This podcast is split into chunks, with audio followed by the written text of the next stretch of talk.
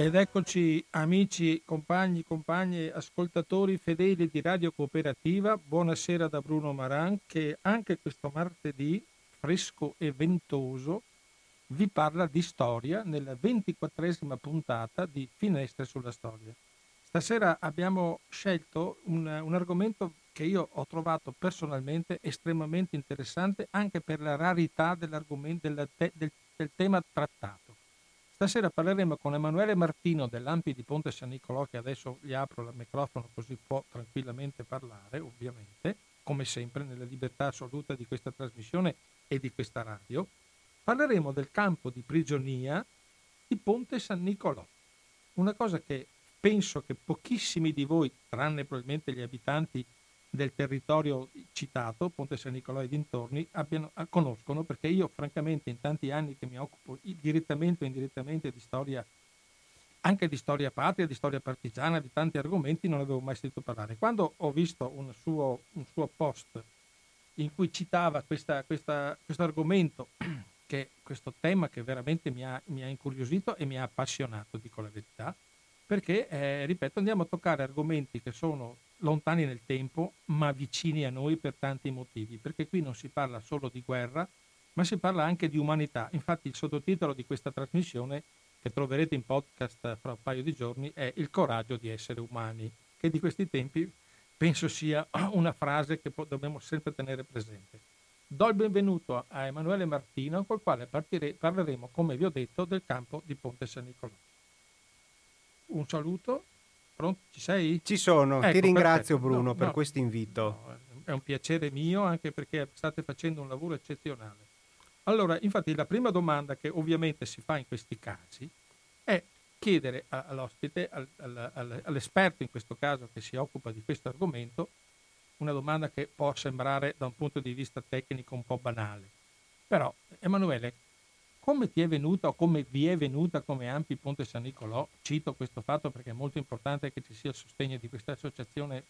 che voi sapete quanto bisogno abbiamo di essere supportati dalla, dalle persone. Come ti è venuto di, in mente oppure come sei venuto a conoscenza per occuparti di questo praticamente misterioso campo di, prigion- di, campo di prigionia per prigionieri inglesi a Ponte San Nicolò? A te la parola. Allora, eh, circa tre anni fa noi abbiamo iniziato questa ricerca eh, per il fatto che eh, del campo di prigionieri inglesi di Ponte San Nicolò c'erano una serie di testimonianze ora- orali eh, raccolte, ma eh, avevamo eh, l'impressione che mancasse una ricerca approfondita sia sul, sul campo, sulle circostanze che portano Ponte San Nicolò ad avere un campo, molto probabilmente due, sia sulle circostanze eh, di tutte le famiglie che dopo eh, l'armistizio dell'8 settembre 43 nascosero i vari soldati. Per cui abbiamo deciso eh, come associazione di iniziare questa ricerca. In un primo tempo eh, non abbiamo trovato materiale, man mano che eh, procedevamo nella ricerca ci siamo resi conto che questo è un tema su cui la documentazione archivistica è molto scarsa. C'è stata una sorta eh, di svolta quando nel gennaio del 2018 ho trovato un articolo del Corriere Adriatico che parlava del viaggio in Italia eh, della figlia di un soldato inglese di nome Gabriel Ross eh, che era venuta in Italia per percorrere con suo marito il percorso che aveva fatto suo padre a piedi da Ponte San Nicolò fino alla a Comunanza in provincia di Ascoli Piceno sui Monti Sibillini. In questo articolo c'era una nota precisa che diceva il campo di Ponte San Nicolò. Non si parlava eh, di un campo vicino a Padova o nella provincia di Padova, abbiamo trovato veramente un'indicazione geografica molto precisa e che ha, ci ha stimolato a cercare questa persona. Abbiamo iniziato una serie di mail, di telefonate, abbiamo coinvolto la sezione di Ampi di Comunanza abbiamo anche usato i social network eh, per fare ricerca storica, cosa che insomma, ci fa anche un po' riflettere su, su un uso dei social che potrebbe essere diverso da come purtroppo vengono usati eh, al giorno d'oggi. Finché siamo entrati in contatto con Gabriel Ross, che è la figlia del soldato Philip Stuart Ayers, detto Jim. E Jim Ayers, assieme al compagno di viaggio eh, Victor Gilchrist, erano nel campo di prigionia di Ponte San Nicolò fino alla data dell'armistizio. Quando contattammo Gabriel, eh, lei ci chiese di trovare la famiglia che aveva nascosto per diverse settimane suo padre, salvandogli la vita eh, sia dai rastrellamenti fascisti e sia eh, dandogli una mano a eh, camminare eh, per moltissimi chilometri verso il sud Italia per cercare di ricongiungersi alle truppe alleate. E questo è stato per noi eh, il primo stimolo a trovare una famiglia di quelli che vengono chiamati helpers, cioè le famiglie che hanno aiutato soldati nascosti e sui quali c'erano taglie, eh, con storie di solidarietà veramente incredibili. Questi soldati venivano nascosti, eh, gli veniva dato da mangiare, gli venivano tinte le divise che sarebbero state molto compromettenti nei loro colori originali e hanno creato una sorta di rete eh, di, di protezione che ha permesso a molti soldati di tornare a casa sani e salvi. Questa sorta di primo incarico eh, riguardava individuare la famiglia Marzotto, famiglia che in una casa colonica tuttora esistente a Pozzoveggianni tenne nascosti i due soldati. Eh, purtroppo eh, nell'ottobre del 43 venne fatto un rastrellamento eh, dai fascisti, sei fascisti eh, che cercavano questi soldati. In questa occasione venne catturato il fratello più grande della famiglia Marzotto, Gino, che venne portato in una sala di tortura a Padova, venne picchiato brutalmente, ma non rivelò mai il nascondiglio segreto di questi due soldati. Per noi questo è stato eh, l'inizio di un percorso, un percorso in cui eh, ci siamo dati come obiettivo associare ai nomi delle famiglie i nomi dei soldati che erano stati protetti e nascosti da ciascuna di queste famiglie. Quindi eh, arriviamo all'agosto del 2019, quando decidiamo di scrivere agli archivi di Washington. Stiamo parlando dei National Archive and Record Administration eh, di Washington. Perché sono importanti gli archivi di Washington? Questi archivi contengono un fondo che è relativo all'Allied Screening Commission. Si tratta di una commissione alleata che dal giugno 44 era incaricata di vagliare le domande di ricompensa di tutte le famiglie italiane che avevano dato ospitalità, nutrimento agli ex prigionieri alleati. E vorrei fare un, un paio di, di accenni su questo fondo. Il primo è che questo fondo archivistico fino ai primi anni Ottanta è rimasto sostanzialmente inesplorato. E la seconda questione riguarda le dimensioni di questo fondo archivistico. Roger Absalom, che è il principale storico sul tema, parla di qualcosa come più di 80.000 dossier, di cui 11.500 che riguardano il Veneto Absalom, che scrive un testo fondamentale per questa ricerca, dal titolo A Strange Alliance, la strana alleanza, dice che se la composizione della famiglia media era di sette persone, molto diversa dalla media delle famiglie attuali,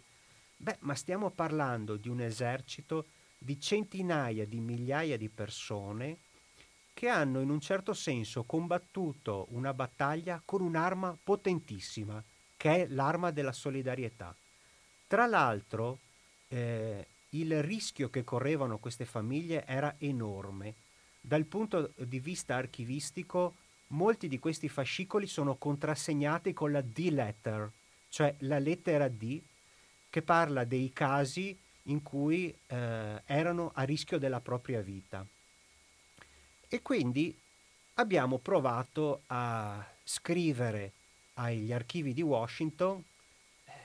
senza avere particolari aspettative, però eravamo molto interessati a sapere se con la chiave di ricerca Ponte San Nicolò si riusciva a trovare del materiale.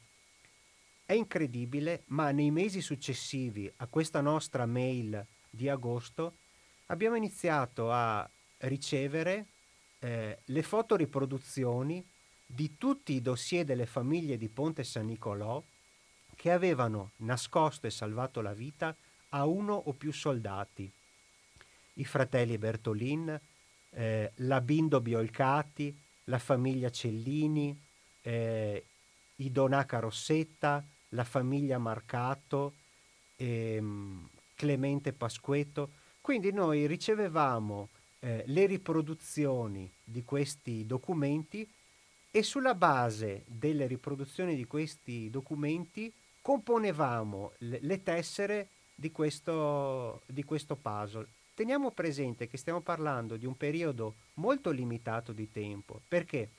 ad eccezione di un soldato di cui parleremo più avanti, sì. e che resterà in Italia fino al primo maggio 45, la maggior parte dei soldati resta nascosto ne, nelle famiglie dal settembre 43 al marzo 44. Attenzione, marzo 44 vedremo che è una data molto importante.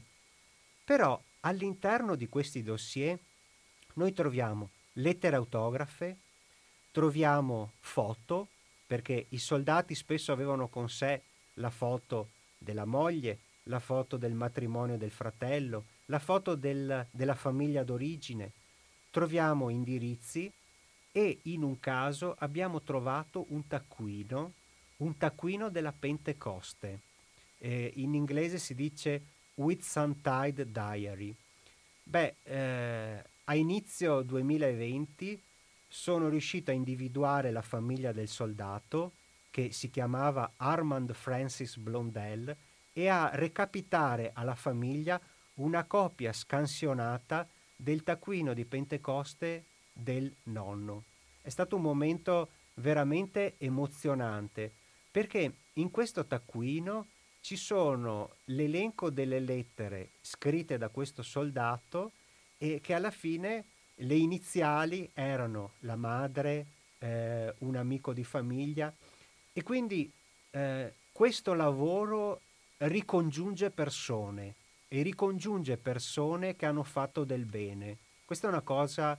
credo, incredibile eh, per il nostro territorio. Una, eh, scusa l'interruzione, molto chiedo scusa anche agli ascoltatori di questo improvviso abbassamento di voce che non capisco. Eh, facciamo un attimo per far comprendere chi ci ascolta che questo lato umano è cominciato dopo l'8 settembre. Come siamo arrivati, cioè come sono nati questi campi che così casomai tu ci spieghi anche che Ponte San Nicolò e, e Saunara sono dei sottocampi di un campo principale che adesso tu ci dirai qual è che è molto importante per Padova perché è, stata, è stato anche fonte di,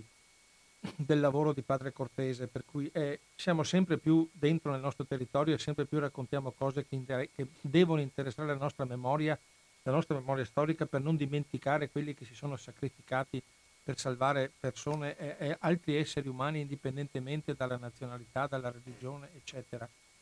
Allora, questo, questo campo di Ponte San Nicolò, se non sbaglio, comincia, eh, penso con, il, con, la, con, l'arrivo dei primi prigionieri inglesi, eh, penso nel 42. Ne, no, più tardi, più dal tardi. marzo 43. Ecco, allora, ci, ci, dunque, lo collochiamo allora per piacere, così eh, dov'è sì. il nome, chi lo ha aperto e chi è la ditta diciamo, che aveva in appalto i prigionieri, perché voi, così prenderete adesso da Emanuele Martino che esistono i prigionieri che lavoravano, perché questo campo è un campo di raccolta, un campo di prigionia leggera. Prego Emanuele. Sì, ti ringrazio Bruno, è necessario fare una fotografia di quelli che erano i, i campi eh, di prigionieri alleati in Italia, perché è comunque un tema eh, su cui c'è ancora molto da scoprire e molto da studiare.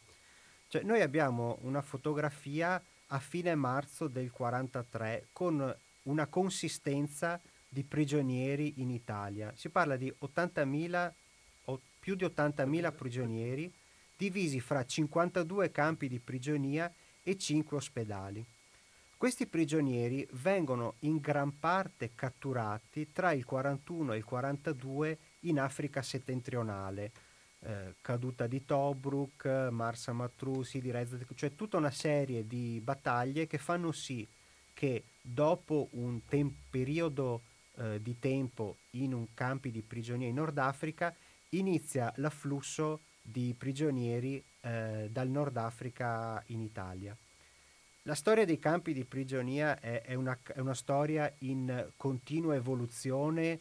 e anche perché spesso la creazione di un campo di eh, prigionia è in funzione della richiesta di eh, manodopera praticamente a quasi costo, a quasi costo zero. Eh, il campo eh, madre è quello, il campo de, di Chiesa Nuova che viene numerato con il numero PG120. Quando il campo di Chiesa Nuova inizia a essere utilizzato per i prigionieri alleati, era già un campo per internati civili jugoslavi. Eh, questo campo aveva 18 sottocampi che erano eh, diffusi in tutta la provincia di Padova. Si va da Saunara, eh, Abano, eh, Vigo d'Arzere, Megliadino San Fidenzio, Bagnoli di Sopra, Correzzola, Sant'Anna di Chioggia, Mestrino, la Valle Mille Campi e due campi a Ponte San Nicolò. Quanti erano i eh, prigionieri alleati distribuiti nei sottocampi? Beh, noi sappiamo che da un'ispezione del capitano Trippi della legazione svizzera eh, alla data del 28 agosto 43, quindi siamo, cominciamo a avvicinarsi verso la data dell'armistizio, ci sono 1150 soldati. Scusa, scusa Emanuele la battuta, roba che Trippi si trova in pieno 8 settembre, non so cosa se la Infatti, caverà e come andrà a casa in qualche modo, pur essendo svizzero. Infatti. Avrà avuto qualche problema. Scusala. E di questi 1150, moltissimi sono sudafricani bianchi, 829 gli inglesi sono 211 e i neozelandesi sono 110.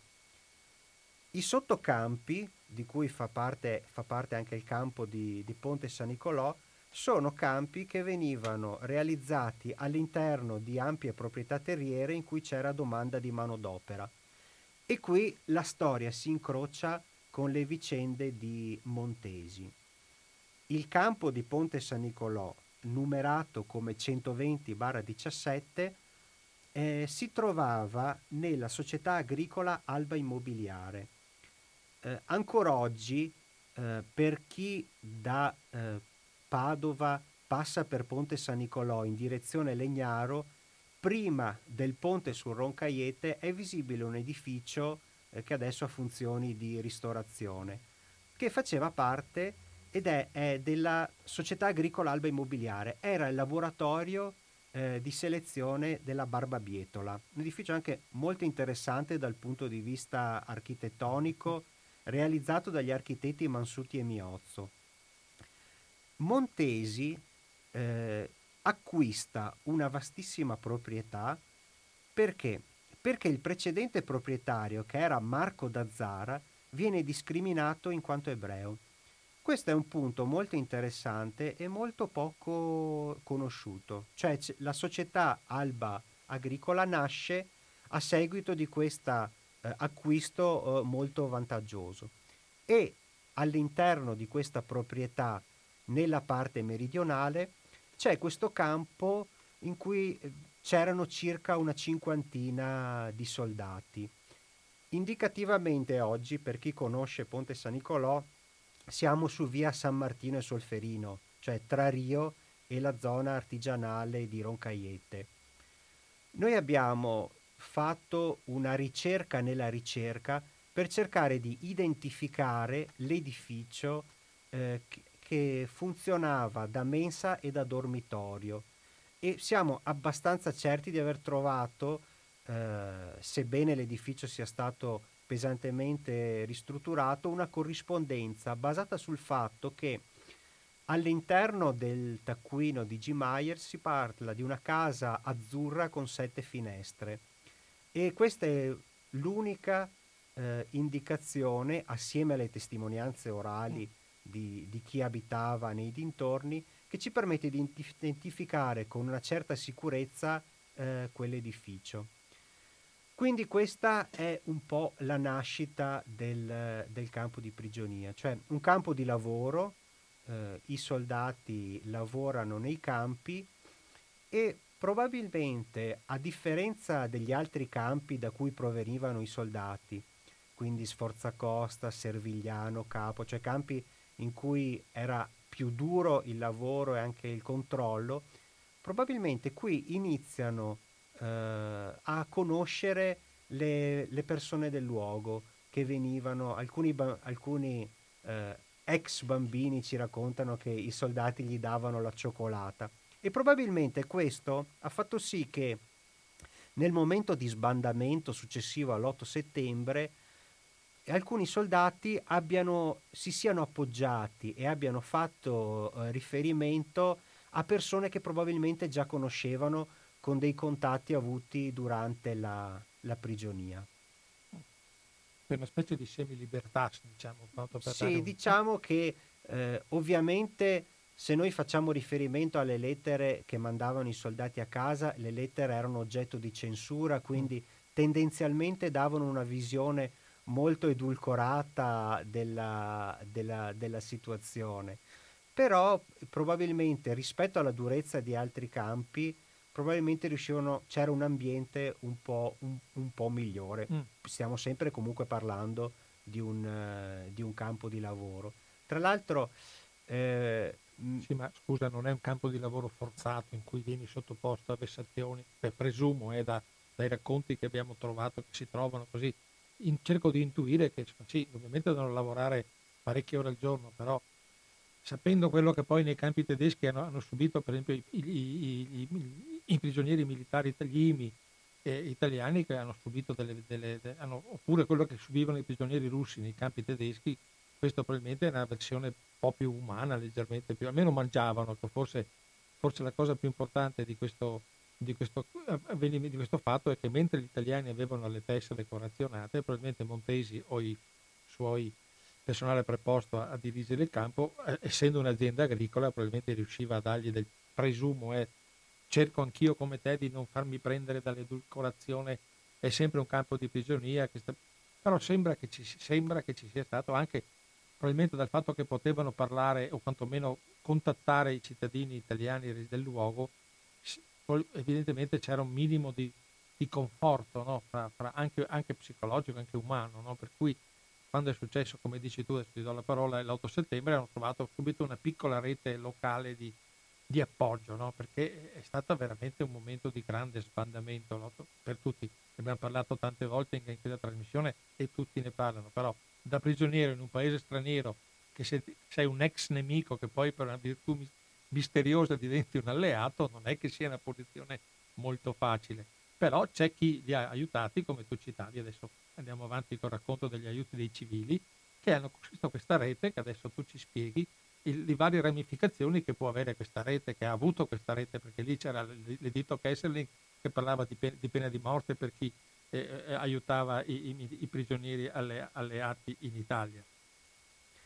Sì, eh, effettivamente, eh, ricostruendo la storia eh, delle famiglie che hanno salvato la vita e aiutato i soldati inglesi dopo l'8 settembre, noi vediamo che ci sono eh, più storie e ci sono più chiavi di lettura. Allora,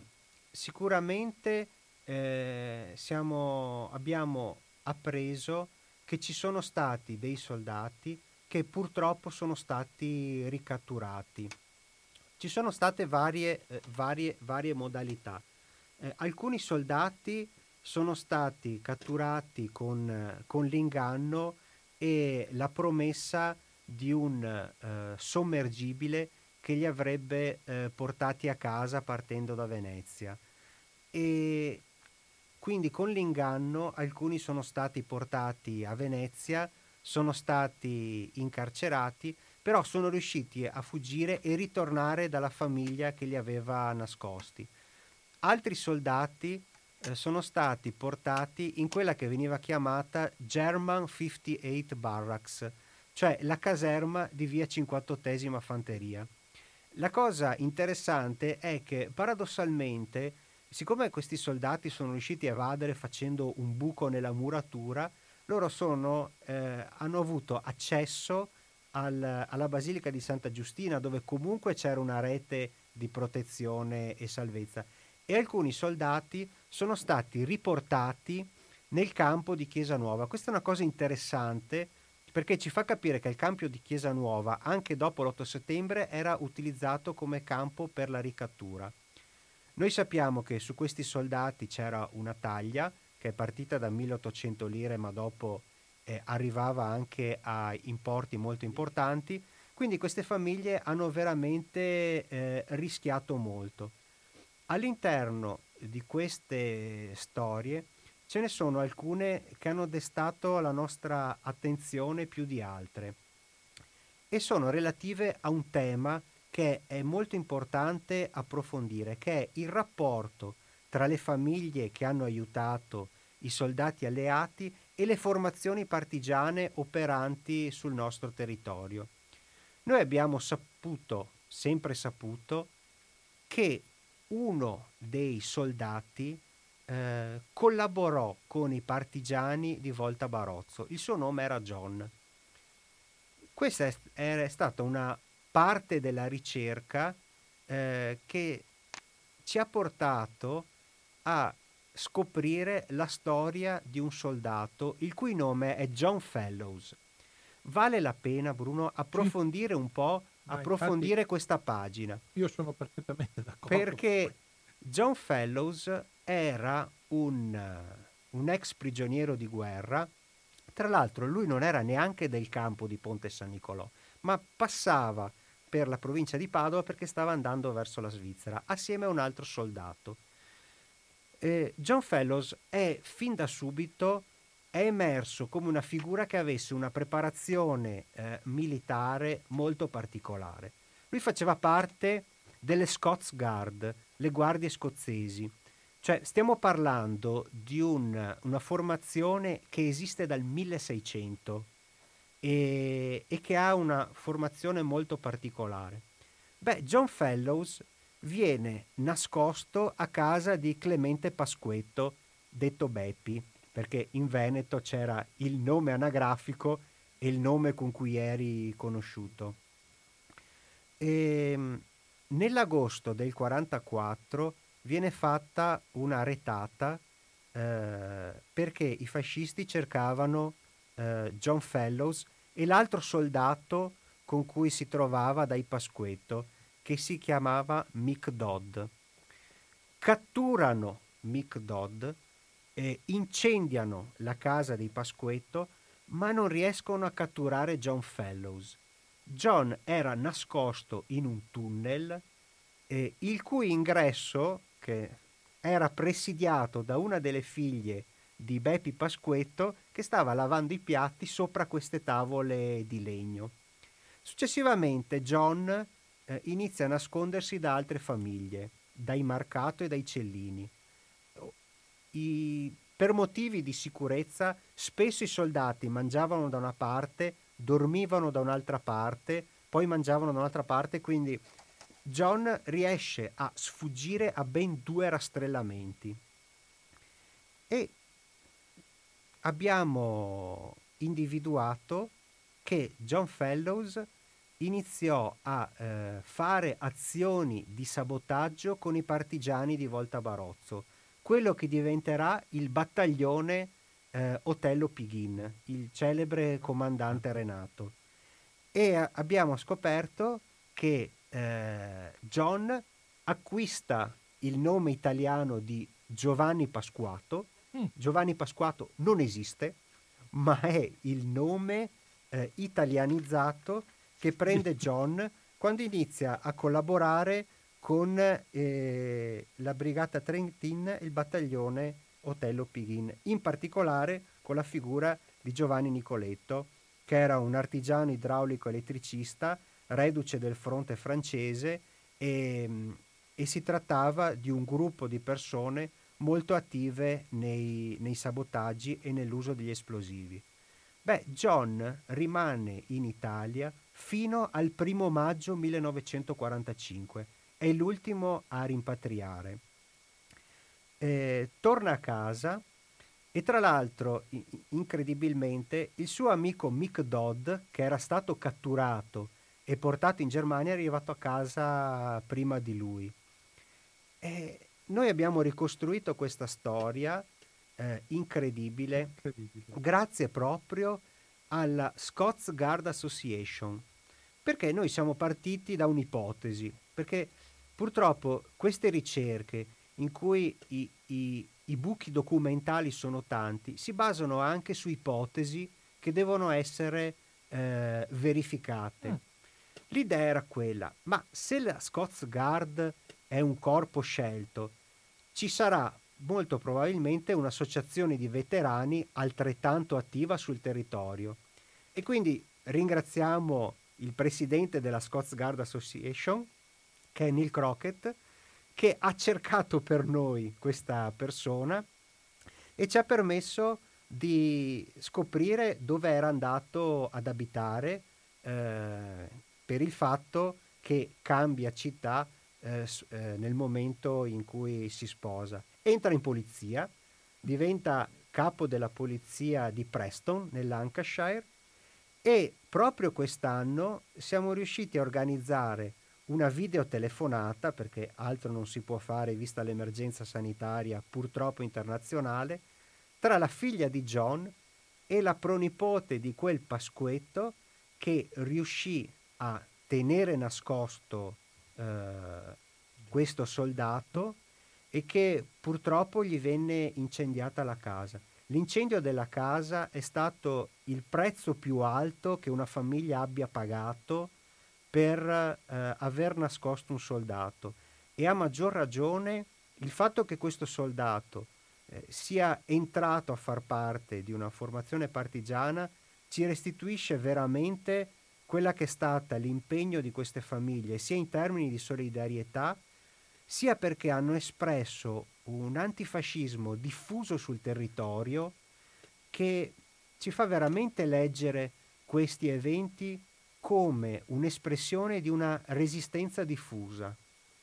E il caso di, di John è stato incredibile anche per i risvolti, lui aveva i capelli castani, gli vengono colorati di nero, è veramente una storia, una, una, storia incredibile. Diciamo che è una storia emblematica di tutto quanto questo, no? cioè quello che può rappresentare tutto il lavoro che hanno fatto e le famiglie e anche i, i, i prigionieri che hanno saputo cogliere anche i momenti in cui eh, si stava vivendo, momenti sappiamo tutti perché lo conosciamo abbastanza la storia, difficilissimi, retate, bombardamenti, cioè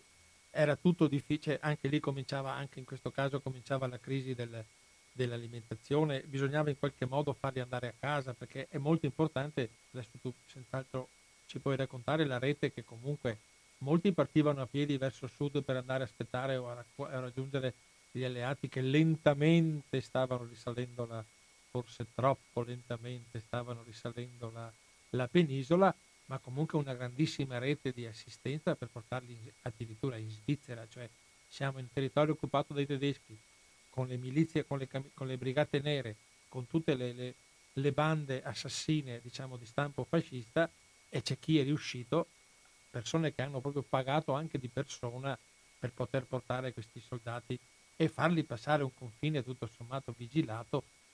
con l'aiuto ovviamente dei, di chi sapeva passare, no? perché il mondo eh, non si è mai fermato. Cioè, è molto importante questo, sottolineare questo fatto. Hai qualche persona, qualche aneddoto, qualcosa da dirci su questa rete che li portava in, in Svizzera? Allora, eh, ci sono varie figure che in vari momenti sono state coinvolte nell'assistenza ai prigionieri inglesi e nel fatto di portarli salvi in, uh, in Svizzera. La prima figura che si è occupata dei soldati proprio nei giorni immediatamente successivi al, uh, all'armistizio è padre Domenico Artero Padre Artero è una figura incredibile, è un missionario della Consolata che svolgeva il ruolo di cappellano dei prigionieri di guerra. Lui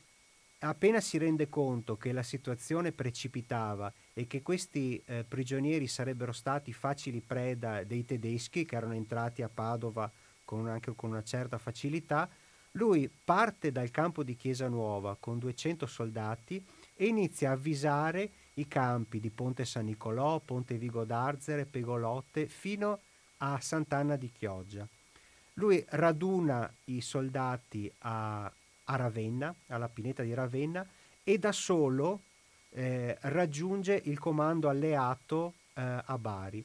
Qui succede che eh, di fatto padre Artero viene inquadrato nei servizi di intelligence eh, britannica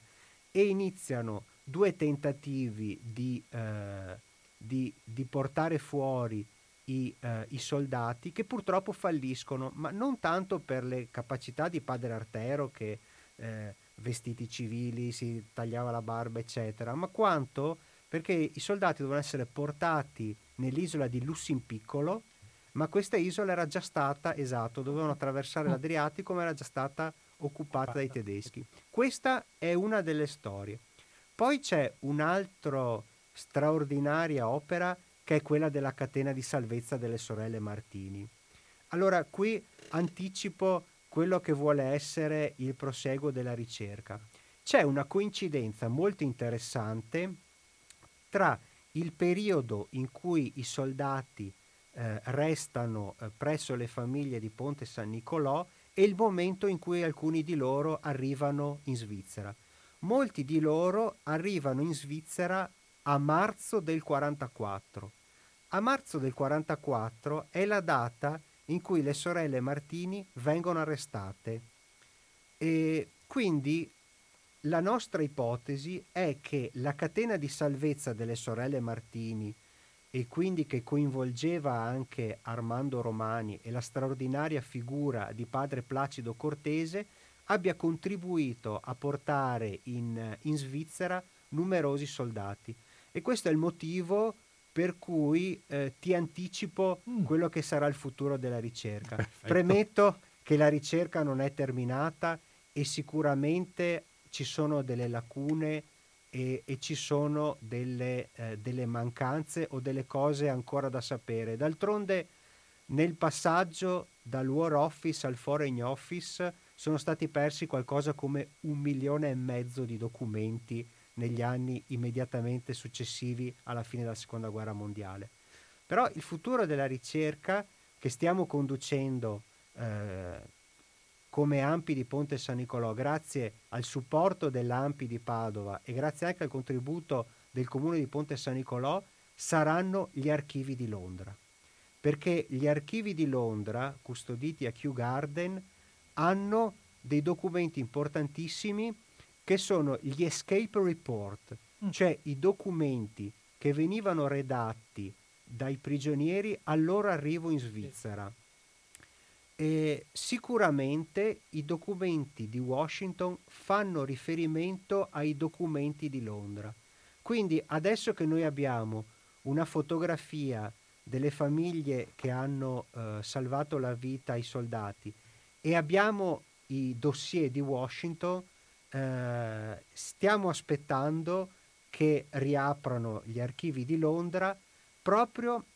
per collocare eh, gli ultime tessere di, di, questo mosaico, perché sicuramente eh, siamo dell'idea che la catena di salvezza delle sorelle Martini eh, operò anche eh, nei confronti di alcuni soldati di Ponte San Nicolò. E questa sarebbe sicuramente una pagina importantissima.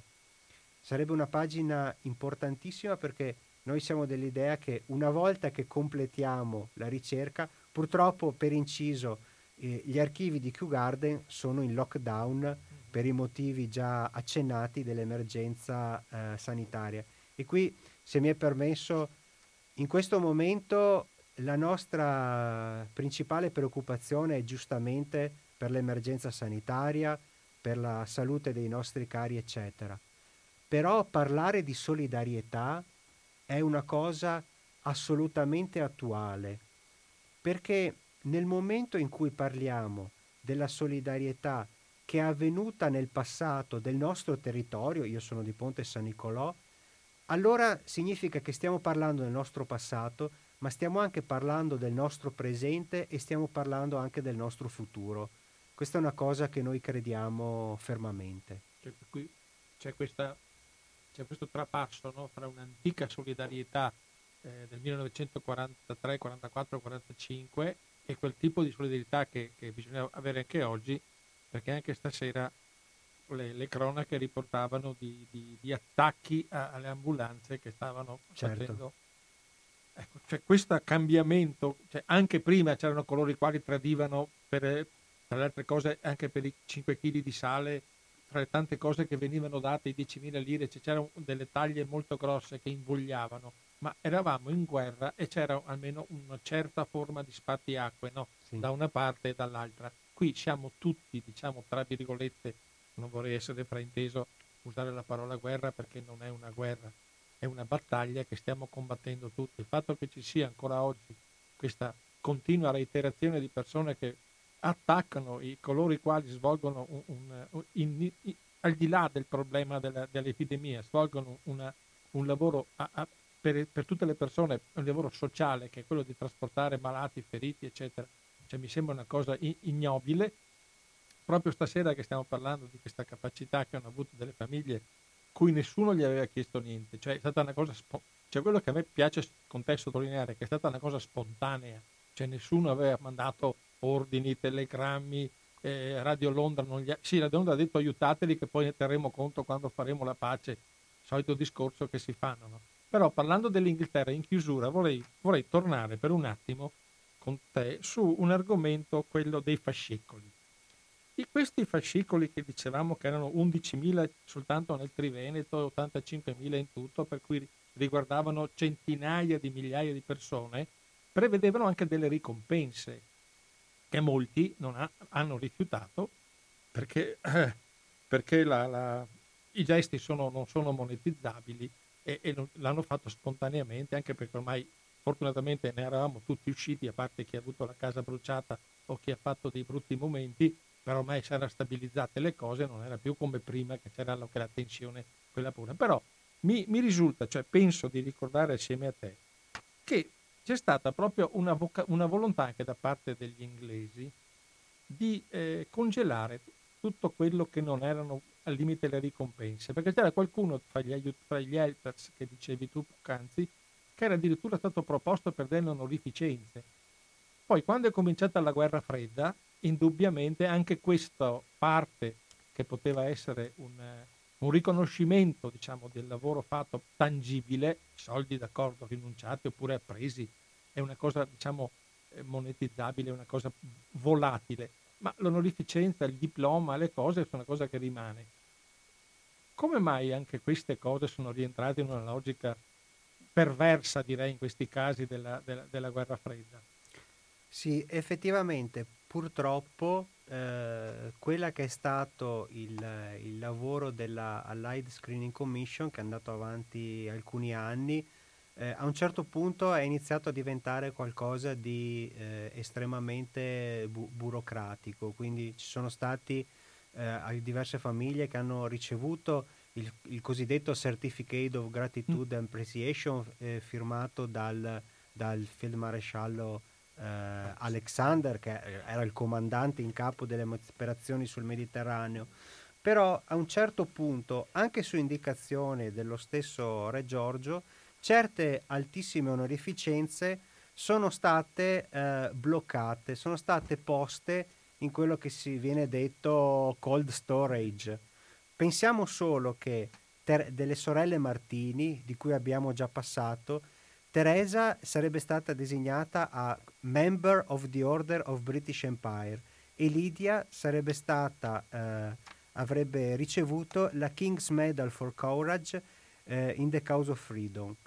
Purtroppo eh, motivazioni politiche, come tu accennavi, hanno fatto sì che a un certo punto si sia interrotto eh, questo meccanismo di, di onorificenza e, e, e, di riconoscimento eh, di quello che mh, era, era, stato fatto. Però permettimi Bruno di sì. fare un, una riflessione. Certo, siamo qui per, è anche un po' il nostro lavoro. Esatto. Eh, oggi eh, con gli strumenti archivistici che possiamo avere, forse riusciamo eh, a eh, colmare certe lacune, nel senso a un certo punto si interrompe il sistema del, de, delle ricompense, comunque alcune ricompense come dicevi erano state rifiutate, poi c'era la questione dell'inflazione.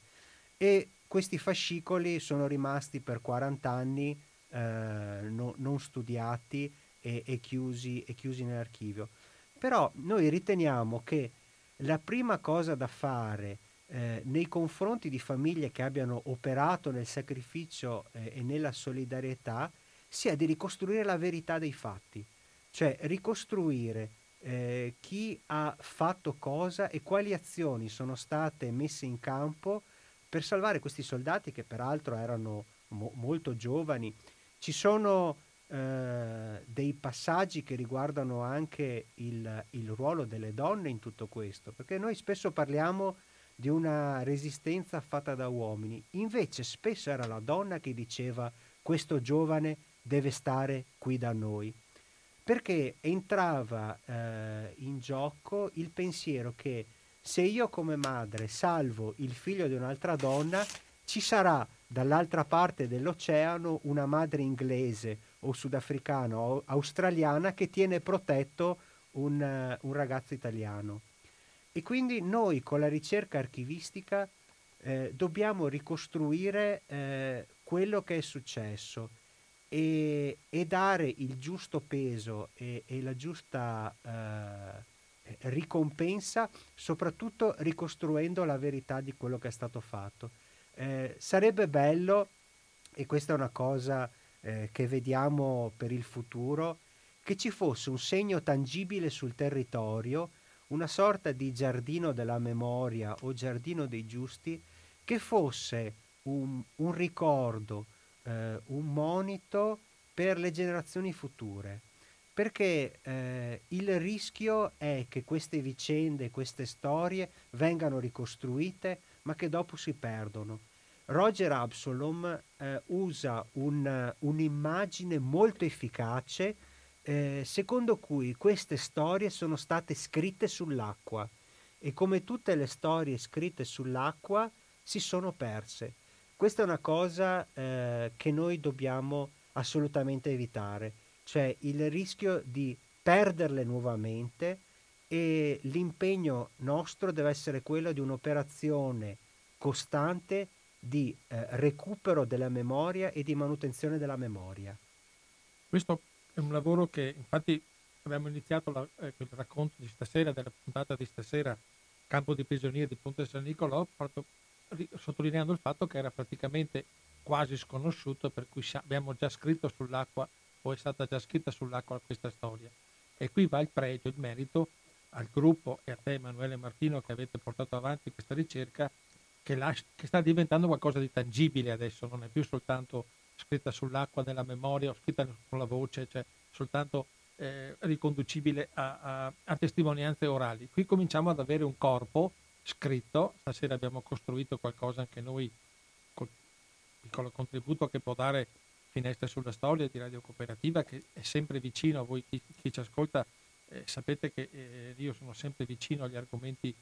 che interessano la storia, magari la storia un po' particolare come questa per cui abbiamo, anche stasera abbiamo segnato un piccolo punto.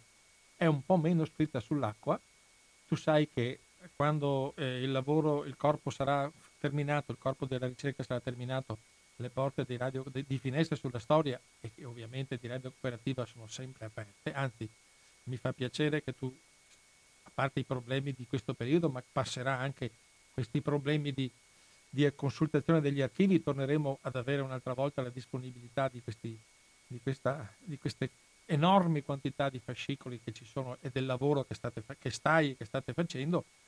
tu sai, lo, lo, lo preannuncio che qui siamo, sono a, a, vostra disposizione per poter completare questo racconto che già stasera secondo me abbiamo fatto un, un lavoro importante per portare una notizia che francamente credo che per la, maggior, la stragrande maggioranza dei nostri ascoltatori stasera abbiamo raccontato una storia che era veramente sconosciuta. Cioè, questo penso che sia un, un, un, un, merito al lavoro che avete fatto perché è, è veramente particolare eh, il, il, fatto che siamo riusciti stasera a fare una puntata su una cosa qui, eh, Ponte San Nicolò rispetto alla sede radio cooperativa sono qualche chilometro no? in linea d'aria e, e, sembrava che stessimo parlando di una cosa avvenuta chissà dove eh, chissà, e quanto lontana. Invece con i nomi che tu hai citato probabilmente sono famiglie ancora quasi tutte esistenti, certo. cioè sono persone vive, cioè gli eredi chiaramente, a parte Gino che, che è l'unico no, che mi ha detto che è ancora vivo, ma eh, tutta, infatti voi avete fatto quel bellissimo incontro eh, a Ponte San Nicolò fra eh, parenti no, dei due che è stata una cosa anche quella che penso molto toccante e molto significativa. Per cui io ti ringrazio tantissimo di questa, di, questa, di questa, testimonianza, perché ormai siamo a livello che queste sono testimonianze che tu hai raccolto e ci hai portato stasera. Però allora abbiamo due impegni. Uno, è quando ci sarà un, un testo pubblicato, un testo pubblicabile anche in anteprima, cioè non è che sia necessario che noi abbiamo il testo stampato, cioè sappi che se vuoi che lo, che lo divulghiamo in anteprima, io sono compatibilmente con le scadenze di calendario, sono a tua disposizione. Però abbiamo un altro impegno per il futuro, per il 2021, perché tu non sei soltanto diciamo, il, il capo di questa, di questa equipe di ricerche dell'Ampi di Ponte San Nicolò sul campo di prigionia,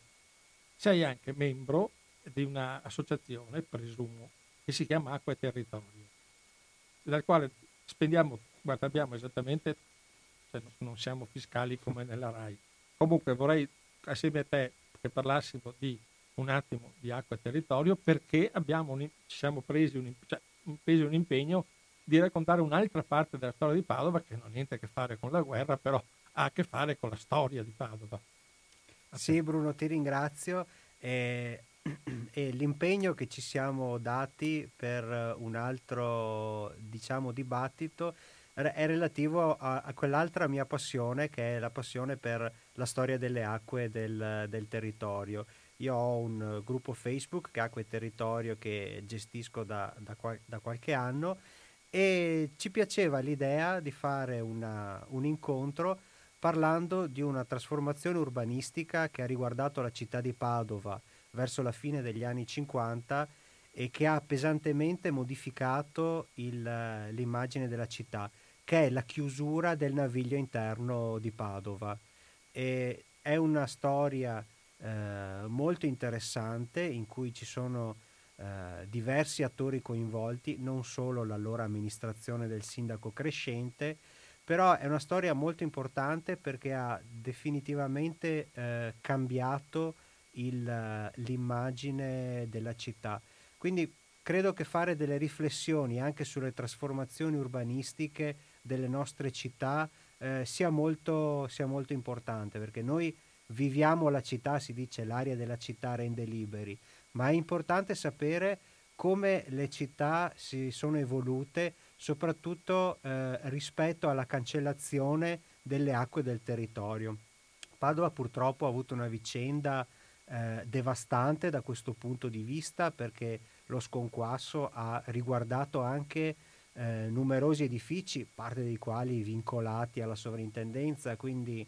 purtroppo la città di Padova condivide con Rovigo, Milano e altre città un destino delle acque eh, particolarmente, particolarmente duro. E dal momento che io eh, nel periodo in cui facevo la tesi di laurea ho passato tutti i fascicoli del, del, della chiusura del naviglio interno, sarebbe bello eh, parlare di, questa, di questo tema e capire come si è arrivati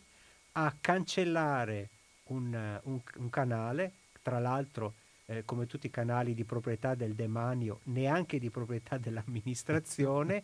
in, in quegli anni. Eh, è molto interessante perché fotografiamo una pagina della nostra città. Emanuele, ti ho spiegato che io sono a completa disposizione anche perché è una cosa che ho sempre vissuto male, quella controversa chiusura, pur essendo stata, ero proprio bambino, non è che abbia dei grandissimi ricordi, però qualcosa ho nella mia memoria lontana. E poi con tutti gli anni e tutte le polemiche che abbiamo avuto, giustissime secondo me polemiche per l'uso strumentale che è stato fatto di quel modo di portare le automobili in centro, adesso stiamo facendo la politica opposta, dobbiamo togliere le automobili dal centro, cioè queste sono cose che de- cioè, devono fare riflettere no? questa capacità che abbiamo di avere 20 anni, 30 anni di, di, società autocentrica e dopo per ovvi motivi e di salute e di spazio dobbiamo fare il contrario. Cioè, questo denota l'incapacità di avere una, visura, una, visione globale di come agire. Una domanda, ma la casa di Cesare, di Cesare Crescente è nel territorio di Ponte San Nicolò? Sì, la, allora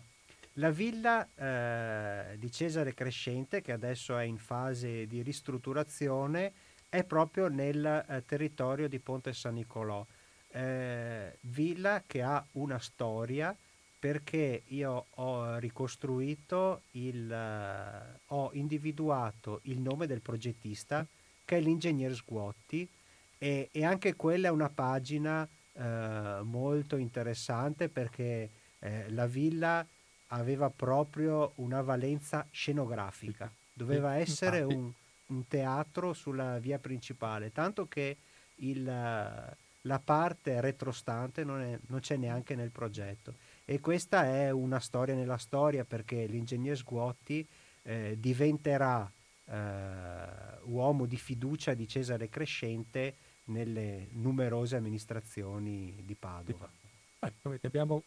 c'è un po' di nemesi storica anche alla fine, no? cioè almeno eh, raccontiamo che il retroscena che non tutti conoscono, perché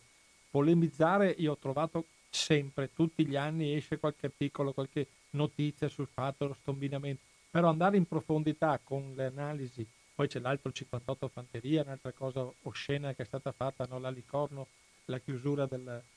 della, della, canaletta no? che portava l'acqua, cioè ne hanno fatte di tutti i colori, adesso con tutto rispetto, per carità, eh, noi siamo qui per criticare a ragion veduta perché la storia è fatta anche per questo. Per cui, caro Emanuele, io ti ringrazio tantissimo della partecipazione a questa trasmissione che abbiamo avuto e voglio sottolinearlo ancora che come sottotitolo avrà il coraggio di essere umani, che penso che sia la sintesi perfetta per, questa, per questa, questo racconto e le notizie che ci hai dato che cre- sono convinto di aver fatto, fatto assieme a te una, una divulgazione di cose praticamente sconosciute. Grazie. Alla, allora, abbiamo già degli impegni, compatibilmente col calendario, avremo modo di rincontrarci. Buona serata e grazie di essere stato ospite di, di, Radio Cooperativa. La voglia! Eccoci nuovamente in linea sulle frequenze di Radio Cooperativa dopo l'abbondante eh, colloquio che abbiamo avuto stasera con Emanuele Martino su un argomento che spero vi sia, inter- vi sia piaciuto e vi abbia interessato, il campo dei prigionieri di Ponte San Nicolò. Ma il problema dei campi di prigionia in Italia è un problema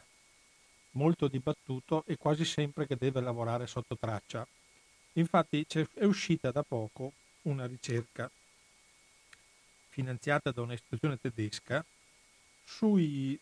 come sui prigionieri jugoslavi arrestati dai carabinieri dall'esercito nei territori occupati durante l'occupazione fascista della Jugoslavia 41-43. Nemmeno il numero è noto, è stato, eh, siamo riusciti a, nonostante anni di ricerche, ad avere un numero preciso, però abbiamo iniziato da stasera parlando degli 80.495 prigionieri di guerra inglesi, alleati, Parallelamente c'erano già 7.446 prigionieri di guerra dell'ex Jugoslavia. Poi su questo va inserito il grandissimo blocco dei civili internati, dei civili internati che mediamente al 31 marzo del 43 in 19 campi di internamento distribuiti nel territorio nazionale Croazia, Montenegro, c'erano, si presume, non siamo ancora arrivati alla conclusione precisa dei numeri, 23.306 civili. Civili, parliamo di civili eh, rastrellati,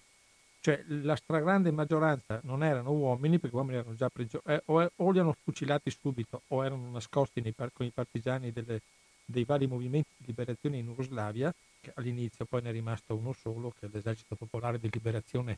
comandato da Tito, di questi 23.306 civili, donne, vecchie e bambini per la stragrandissima maggioranza. Chiesa Nuova, infatti, come parlavamo poc'anzi con Emanuele Martino parlando del campo, ma- del campo madre dei, dei prigionieri, con- contemporaneamente eh, conteneva eh, 400, 500, 600, anche 1000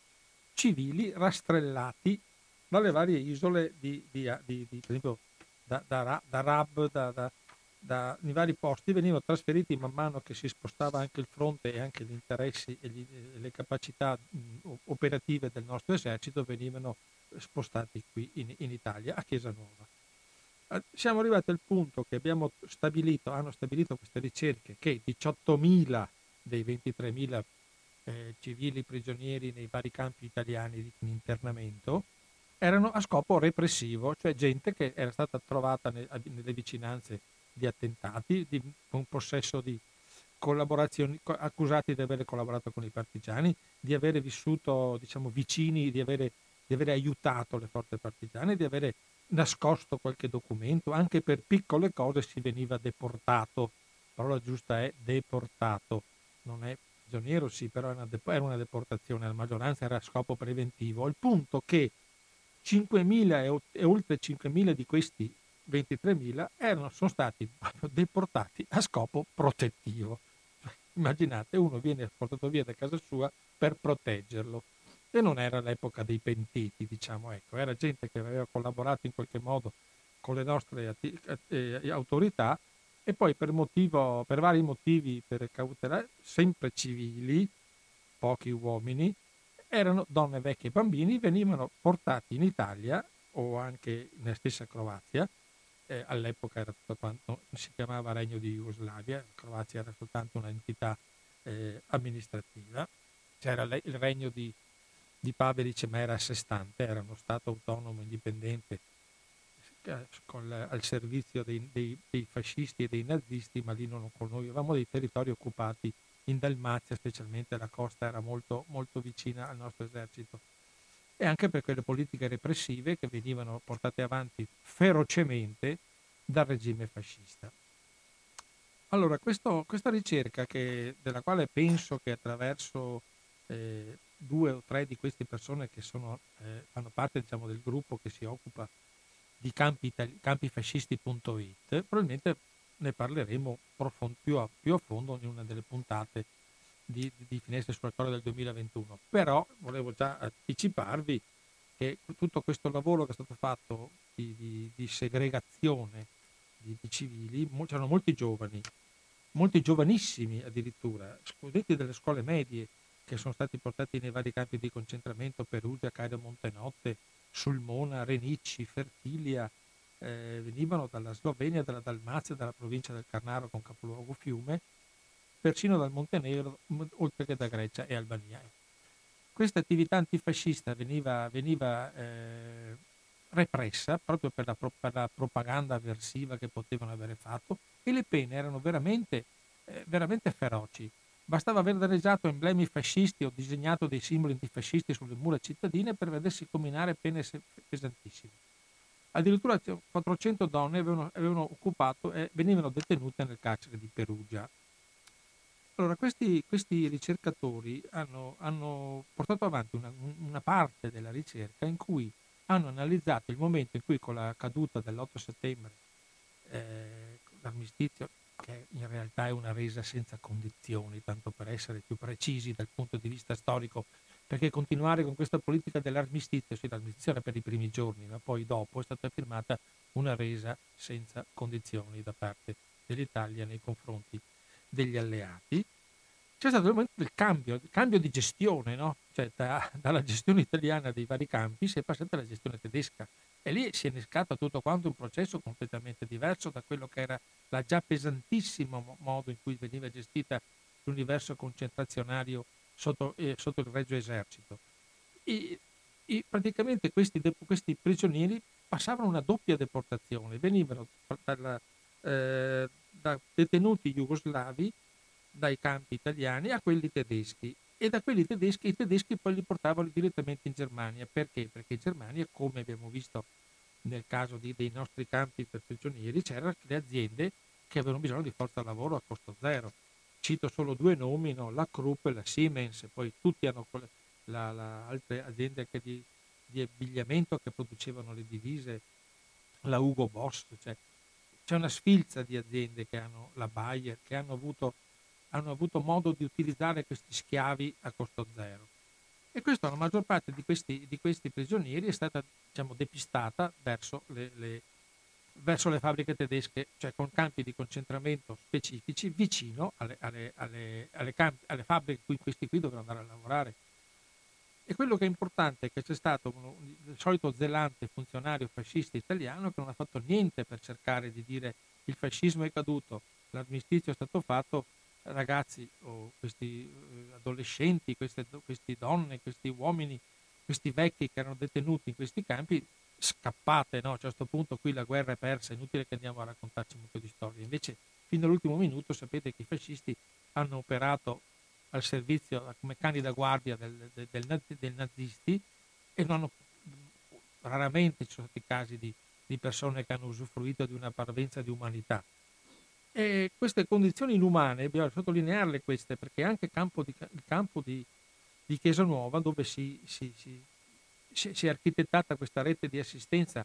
è importantissimo la figura e delle sorelle Martini che abbiamo appena detto, ma anche di padre Placido Cortese, che poi alla fine è stato catturato con un escamotage portato fuori dalla basilica extraterritoriale del Santo, trasferito nella sede della Gestapo di Trieste, torturato per giorni, non ha mai raccontato chi erano i, il filone della, della, loro rete che ha portato molta gente, come avete sentito, a, in Svizzera, ma lui si, si, si, proponeva anche di aiutare fisicamente e materialmente sul posto, cioè dentro al campo di Chiesa Nuova, i, i, i prigionieri, ma la maggior parte erano sloveni, lui era di Cherso, avevano ovviamente un'affinità elettiva fra, fra, fra, fra appartenenti alla stessa società. Quello che è importante è che poi importante da notare che addirittura il suo corpo non è stato ritrovato, è stato quasi senz'altro bruciato nella, nella risiera, nei forni crematori della risiera di San Sabba e ovviamente è stato iniziato un processo di beatificazione che si sta concludendo a giorni, anzi mi sembra che l'ultimo episodio sia del marzo 2020, non è ancora completato al 100%, è completato al 99%. Comunque è logico che la sua figura sarà senz'altro beatificata cum summa virtute proprio per, per, il sacrificio che ha fatto di, eh, di aiutare fratelli di tutte eh, fratelli, di, di, di, fratelli del mondo nella disgrazia di questo campo che sapete che il campo di Chiesa Nuova è l'ex caserma Romagnoli per chi non se lo ricorda, cioè non è molto lontano da qui. Ponte San Nicolò, la caserma Romagnoli fanno parte della vita del territorio, del tessuto della città, per cui cerchiamo di ricordare questi avvenimenti, questi casi, queste cose importanti della nostra storia, perché molte volte si tende a dimenticare anche per, per leggerezza, perché tanto eh, sono sempre le solite cose, di cosa parlate? No, sono, fanno parte della storia della nostra, della nostra città, fanno parte della storia, della storia della nostra nazione, eh, tutti questi movimenti che ci sono stati. La, è stata caserma fino a 3-4 anni fa, è stata dismessa e doveva diventare probabilmente una speculazione edilizia che per il momento è ferma, però senz'altro alla fine qualcuno si approprierà di quell'enorme territorio che è una caserma, io l'ho visitata l'ultimo giorno che è stata aperta e vi assicuro che per chi vuole lavorarci dal punto di vista architettonico ce n'è quanto volete, dal punto di vista speculativo ancora di più. Però io la ricordo perché il cippo che c'è fuori dalla porta ricorda la figura di padre Placido Cortese, che ha sacrificato la propria vita per gli altri e, e, e, ha pagato. Abbiamo avuto i racconti stasera della gente che spontaneamente ha aiutato dei, i soldati altra situazione, territorio aperto, la campagna permetteva di nascondersi più facilmente, eccetera, i danni sono stati relativi come danni per, se non la paura di vivere continuamente col terrore che i fascisti o i nazisti, o i nazisti prendessero possesso della tua casa, la incendiassero, come è accaduto a Beppi, però tanti altri non hanno avuto la casa bruciata. Ecco, questo, questo minuzioso sforzo di ricostruzione che stanno facendo queste, questi ricercatori, tra cui cito eh, Francesca Rolandi perché eh, sarà senz'altro nostra ospite qui a, a, Finestre sulla Storia, proprio per parlarci di questo, quando sarà completata, che uscirà veramente non più online, ma lo troveremo anche in cartaceo e, e lo troveremo sul sito di campifascisti.it dove trovate una marea di informazioni per quanto riguarda i campi fascisti in Italia. Ricordiamoci che, che è una cosa che è molto poco nota, invece abbiamo avuto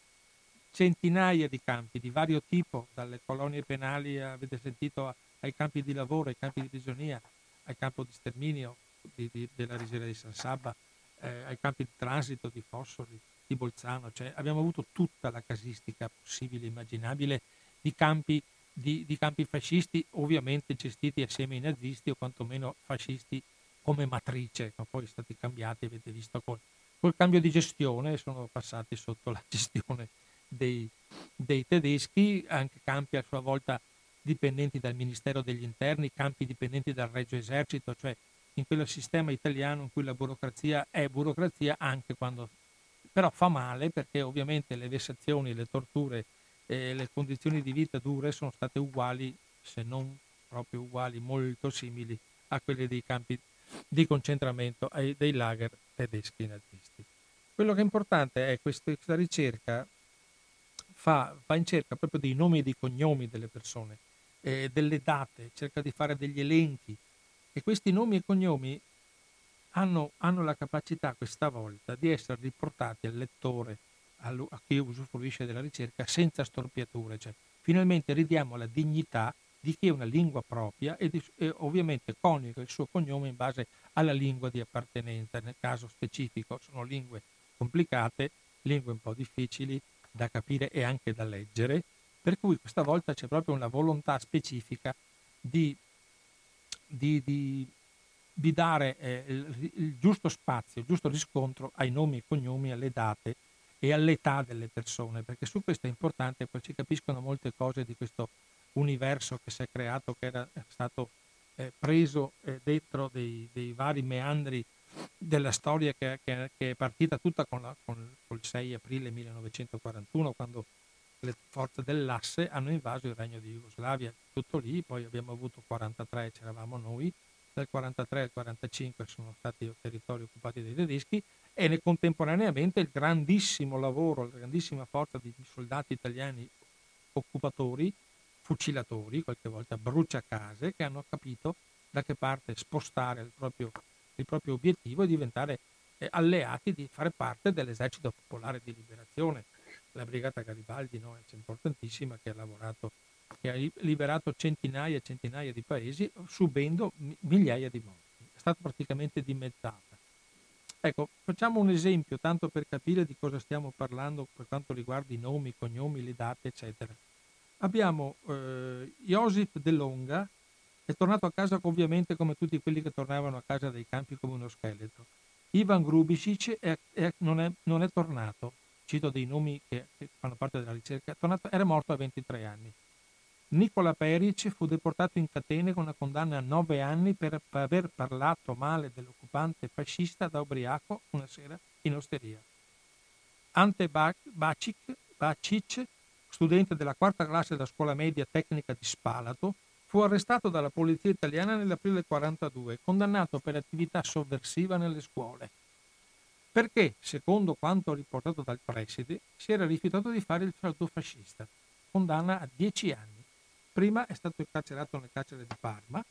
poi dopo il, il, il ribaltone è stato deportato in Germania. Ecco, questo studio eh, è importante dal mio avviso perché eh, spero ovviamente al più presto di poterne parlare molto più ampiamente, perché eh, è un modo per onorare la memoria sempre il concetto di bisogna onorare le memorie, anche delle persone che vengono in qualche modo, come nel caso dei, dei prigionieri slavi, vengono trattate ovviamente un po' con una forma di, di leggerezza, cioè non è molto importante, non è mai stato molto pubblicizzato, non è mai stato molto raccontato, proprio perché è una delle pagine, delle tante pagine brutte che abbiamo nella nostra storia, ovviamente dovuta a, a, all'epoca del regime fascista, perché ci siamo ovviamente eh, serviti di tutti i mezzi, a tutti i livelli essere, per essere ovviamente degli occupatori, dei fucilatori, come dicevo poc'anzi, dei deportatori in questo caso, perché siamo migliaia e migliaia di persone sono state deportate in Italia e migliaia sono anche morte. Per cui è, è doveroso eh, narrare queste storie per capire, per cercare di capire anche certe cose che sono avvenute dopo, che qualcuno proprio proditoriamente fa sempre fine, finta che non siano mai accadute. Perché noi portatori di civiltà, to, guarda, ci hanno trattato male alla fine e poi hanno fatto delle cose brutte contro gli italiani che tutto verissimo, nessuno vuole negare le cose brutte fatte contro gli italiani, ma quello che è fondamentale è capire anche cosa è accaduto. Io sapete che mi sono sforzato tante volte in queste trasmissioni di parlarvi delle cose brutte fatte dal Regio Esercito, eh, perché, eh, ripeto, mi piace e ci tengo che venga sottolineato il fatto che era un Regio Esercito, non era una cosa così che capitava di là per caso. Ecco, per cui questo serve propedeutico capire sempre gli avvenimenti storici che vengono dopo di noi perché queste cose che sono accadute dopo la fine della guerra, che continuiamo da certe parti a non volerne ammettere le responsabilità pregresse di un regime occupante, un regime che ha invaso la Jugoslavia, il regno di Jugoslavia, non è andato lì a passeggio. Ed è stato particolarmente feroce nelle, repressioni della, dell'attività partigiana che era doverosa che nascesse per liberare il proprio paese, perché la, la, è doveroso che, ci, che esistano movimenti di resistenza che decidono di agire quasi subito per, per liberare il proprio paese. No? Per cui le rappresaglie che poi vengono fatte sono sempre rappresaglie di chi ha torto, perché fondamentalmente eh, la, le persone che, hanno, che, combattono per difendere il proprio paese sono sempre dalla parte del giusto. Qui invece in Italia si tende sempre a fare un po' di confusione su questo fatto, no? perché questi sì erano sì, italiani, brava gente, cioè, ma una volta uno ha salvato una famiglia, sì, verissimo, non tutti sono assassini tutti non sono dei, dei brutali e, e, feroci assassini, però la maggior parte delle, degli ordini che ricevevano erano di tipo ovviamente contrario, per cui cerchiamo di capire quando, cerchiamo, quando si parla di problemi ai confini orientali, avendo l'apertura mentale di vedere cosa è accaduto, le cause, le concause e non soltanto gli ultimi cinque minuti della guerra quando è accaduto qualcosa che sapete benissimo di purtroppo di triste, di, di, che doverosamente non è il caso di, di, scusare, però cerchiamo anche di capire cos'è accaduto prima, cioè nessuno sta facendo politiche da parte mia per cercare scusanti, ma siccome fra poco andremo in febbraio, e voi sapete che febbraio è un mese molto difficile per la storia della nostra nazione, perché c'è una cosa che, che avviene pochi giorni dopo il 27 gennaio, il giorno della liberazione di, di Auschwitz, il giorno della memoria, abbiamo un altro giorno molto più controverso che è stato fatto ad arte e questo è, questa ricerca spero di poterla presentare proprio in quel periodo, proprio per fare capire, eh, per fare un po' di contraltare di quello che è accaduto a quella massa di, di, di sciocchi eh, personaggi astorici che si, si porteranno volontariamente o involontariamente a portare acqua a dei mulini che ormai sono decrepiti dal punto di vista storico, rimangono solo aggrappati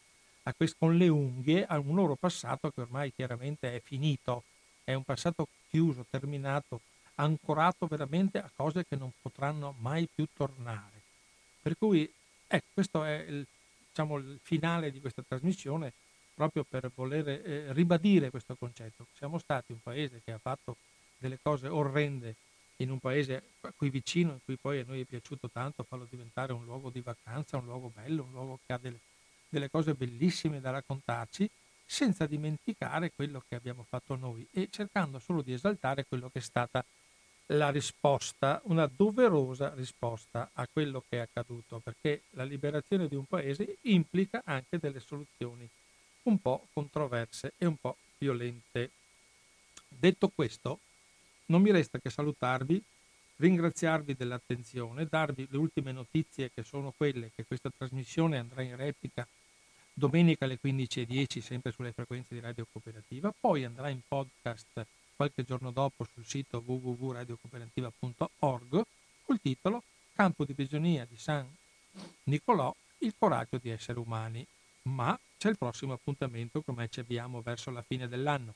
Prossimo appuntamento del 15, 15 dicembre, martedì 19.10, è con un libro bellissimo, un libro importantissimo, un libro che ha dei, delle valenze e dei valori che cercheremo assieme a, ovviamente al fotografo che, che, l'ha fatto e chi ha curato alla parte diciamo eh, letterale, che si chiama Shooting in Sarajevo. Shooting in Sarajevo semplicemente è una persona che ha ricostruito attraverso la sua macchina fotografica trasformata come fosse il, il mirino di un, di un, fucile, di un cecchino e ha riprodotto le situazioni che potevano esistere oggi con un processo che poi ci facevamo raccontare da Luigi Ottani e da, e da Roberta Biacciarelli, ha, ha, fatto rivivere le situazioni in cui i, i cecchini sparavano sui cittadini di Sarajevo e tanto per darvi un numero, tanto così visto che stasera ogni tanto diamo qualche numero, 11.451 morti, 1.425 giorni di assedio. Ecco, non è stata una passeggiata né una cosa semplice, è una cosa che sta andando anche quella nel dimenticatoio con i problemi interni che ha la Bosnia Erzegovina che sono enormi dal punto di vista politico, prima di tutto, oltre che economico. Questo libro è, io l'ho trovato estremamente interessante proprio perché ha, ha portato, a, ci riporta a percorrere le strade, eh, i passaggi eh, pedonali, le finestre da cui sparavano i cecchini serbo-bosniaci sulla popolazione di Sarajevo, la quale era ovviamente una popolazione mista, c'erano un po' di tutti, sono morti anche dei serbi serbo-bosniaci sotto il fuoco dei cecchini serbo-bosniaci, ma la preda migliore erano, erano i musulmani, cercando di intuire quali erano, quali fossero, però diciamo che questo libro sarà un lavoro un po' difficile, raccontare un libro di fotografie, per fortuna ci sono dei testi, in radio, però cercheremo in qualche modo di raccontarvi, di farvi vivere quei momenti terrificanti che sono stati i 1425 giorni dell'assedio di Sarajevo. Bruno Maran vi saluta, vi ringrazia della, dell'attenzione, vi dà appuntamento, come dicevo, al 15 dicembre, martedì, fra due settimane, con shooting in Sarajevo. Intanto per chi vuole godetevi il, il podcast di, su radiocooperativa.org. Buona serata a tutti, restate in ascolto sulle frequenze di Radio Cooperativa.